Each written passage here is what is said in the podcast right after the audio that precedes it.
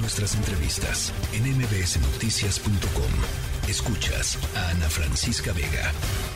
Esta semana, cosa importante aquí en la Ciudad de México, se cumplieron 16 años, 16 años ya de la despenalización del eh, aborto en la ciudad. Es la primera en la historia del país en garantizarle a las mujeres este derecho.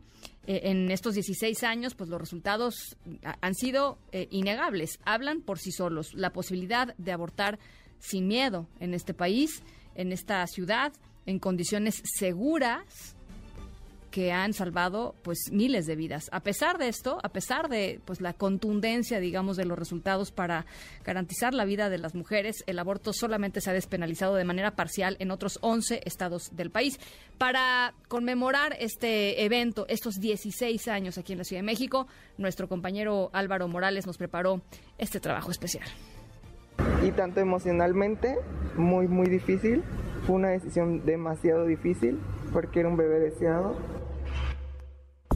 Hace 16 años, el 26 de abril del 2007, la Asamblea Legislativa del Distrito Federal, hoy Congreso de la Ciudad de México, publicó en su Gaceta Oficial la aprobación de la ley que despenalizó el aborto en la capital del país, una decisión histórica para los derechos de las mujeres y personas gestantes mexicanas. El entonces Distrito Federal, gobernado en ese momento por Marcelo Ebrard, aprobó la interrupción legal del embarazo hasta las 12 semanas de gestación, con 46 votos a favor, 19 en contra, de los cuales 18 fueron del PAN y una abstención. El resultado de la votación es el siguiente.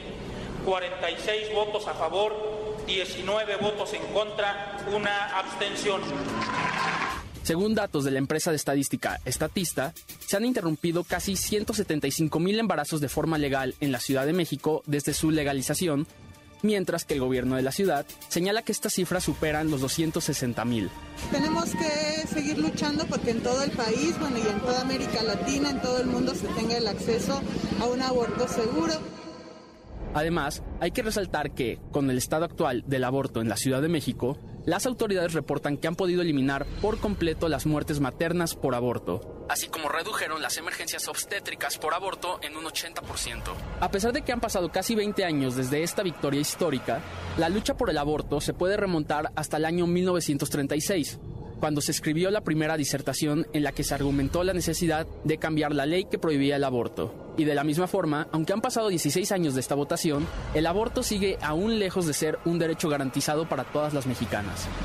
No es suficiente que se haya una despenalización del aborto, queremos la legalización en todo el país.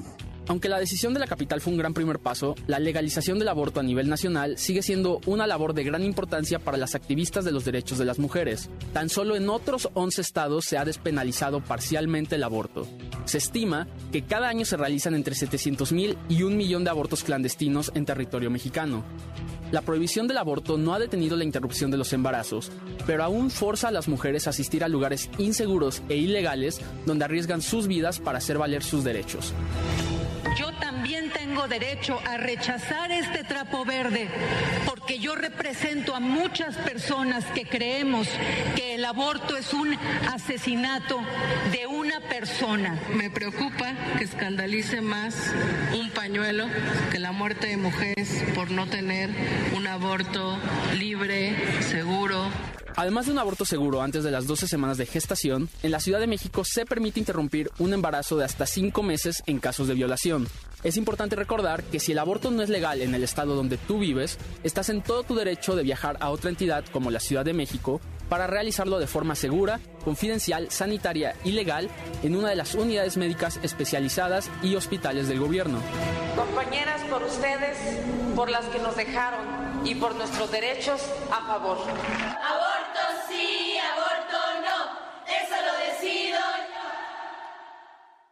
A 16 años de la legalización del aborto en la Ciudad de México, la lucha de las mujeres, se denominen feministas o no, por tener un completo acceso a sus derechos reproductivos en todo el país, sigue siendo uno de los pendientes más importantes de las agendas políticas y lo seguirá siendo hasta que todas las mujeres y personas gestantes del país puedan decidir sin miedo a las consecuencias qué hacer con sus propios cuerpos.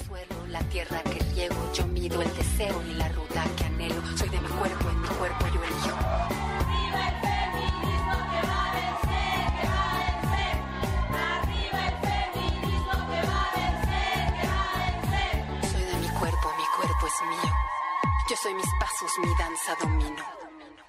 Para MBS Noticias con Ana Francisca Vega, Álvaro Morales. La tercera de MBS Noticias.